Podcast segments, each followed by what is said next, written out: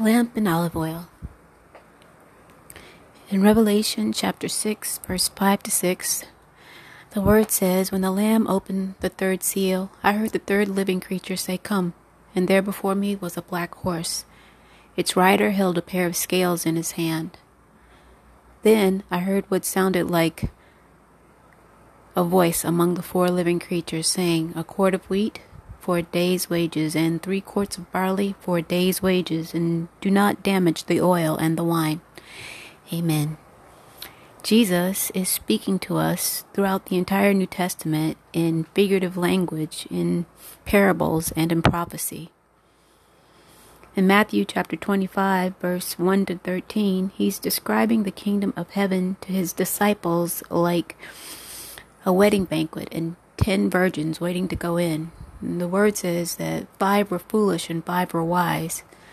The wise virgins had their lamps and they had oil in jars, but the foolish virgins only had their lamps. They had no oil at all. The bridegroom was a long time in coming, and they all became drowsy and fell asleep. Around midnight, the call rang out, The bridegroom is coming. So they woke up and began to trim their lamps. But the foolish virgins' lamps started going out, so they asked the wise virgins for some of their oil. The wise virgins told them, No, if we give you some of our oil, there may not be enough for both us and you. Instead, go to those who sell oil and buy some for yourselves. So they went. But while they were on the way, the bridegroom arrived, and the door those who were ready went into the wedding banquet with him, and the door was shut. Later the others also came. Sir, sir, they said, let us open the door for us. And he said, I tell you the truth, I don't know you. Therefore, keep watch, because you do not know the day nor the hour. Amen. In this parable, all of the virgins had their lamps. So let's see what a lamp is through the word. In Psalm chapter 119, verse 105, it says, Your word is a light for my feet. Your word is a lamp for my feet and a light to my path. So, a lamp is the word of God, and a lamp with no oil is the word. It's a, during a time of darkness, the word is sealed, and no one can understand what God is saying through his word. A lamp with oil would be a time of light and the word is open and revealed, and the simple and humble can understand what God is saying through his word. But this parable was sealed until a time of fulfillment, until the second coming of Jesus. If we look at some physical characteristics of olive oil, olive trees produce olives, and olives produce olive oil. In Leviticus chapter 24, verse 1 to 4, God tells Moses to command the Israelites to bring Aaron the clear oil of pressed olives to light, to tend the lampstand outside the tent of meeting from evening till morning. And it is a lasting ordinance for the generations to come. He is to tend the gold lampstand outside the tent of meeting from evening till morning, or from a time of darkness until a time of light. This law is a copy and a shadow of the good things to come. It's an illustration of what God has planned for the future. It's a prophecy. If we look in Zechariah chapter 4, verse 1 to 4, Zechariah is shown a vision by the angel of the Lord. It's a vision of a gold lampstand with a bowl at the top and seven lights and seven channels to the lights. And to the right and the left of the gold lampstand are two olive trees, one on each side. And Zechariah asked the angel of the Lord, What are these, my Lord? And the angel says, Do you not know what these are? And he says, No, my Lord. In verse 11 to 14, the angel of the Lord tells Zechariah that these two olive trees are the two who are anointed to stand before the Lord of all the earth. Amen. So these two olive trees are people who are anointed to stand before the Lord of all the earth. If we look in Revelation chapter 11, verses 3 to 4, we see two olive trees in New Testament prophecy. And the word says, And I will give power to my two witnesses to testify. For 1,200, I will give power to my two witnesses to prophesy for 1,260 days. These are the two olive trees who stand before the Lord of the earth. So these two olive trees are people, and they are two people who, more specifically, are witnesses. And a witness is someone who can testify to what they heard and saw.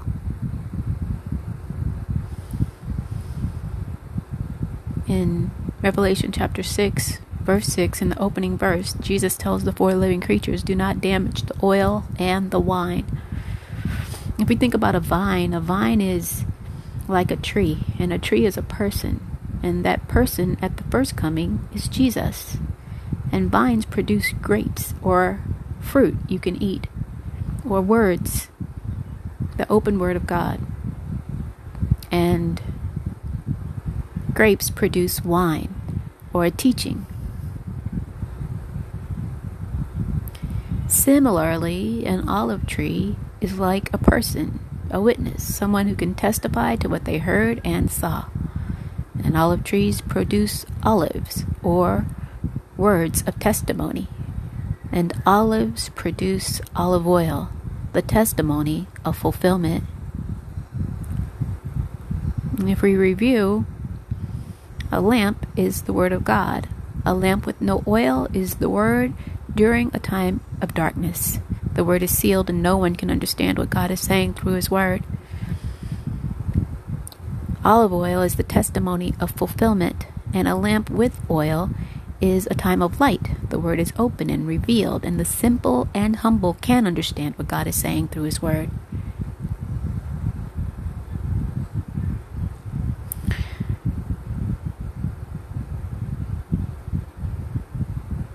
in the parable in Matthew chapter 25, verse 9, the wise virgins tell the foolish virgins to go to those who sell oil and buy some for yourselves. To sell oil is to give the word, and to buy is to accept or receive the word. So let's see who is able to sell and who's buying at the second coming of Jesus. In Revelation chapter 1, verse 1 to 3, it says, The revelation of Jesus Christ, which God gave him to show his servants what must soon take place. He made it known by sending his angel to his servant John, who testifies to everything he saw. That is the word of God and the testimony of Jesus Christ. Blessed is the one who reads the words of this prophecy, and blessed are those who hear it and take to heart what is written in it, because the time is near. Amen. So we know that the New Testament is sealed with seven seals until a time of fulfillment, until the second coming of Jesus. In Revelation chapter 6, Jesus is opening the scrolls one by one. But this is all a vision given to John, not John the Baptist, but Apostle John.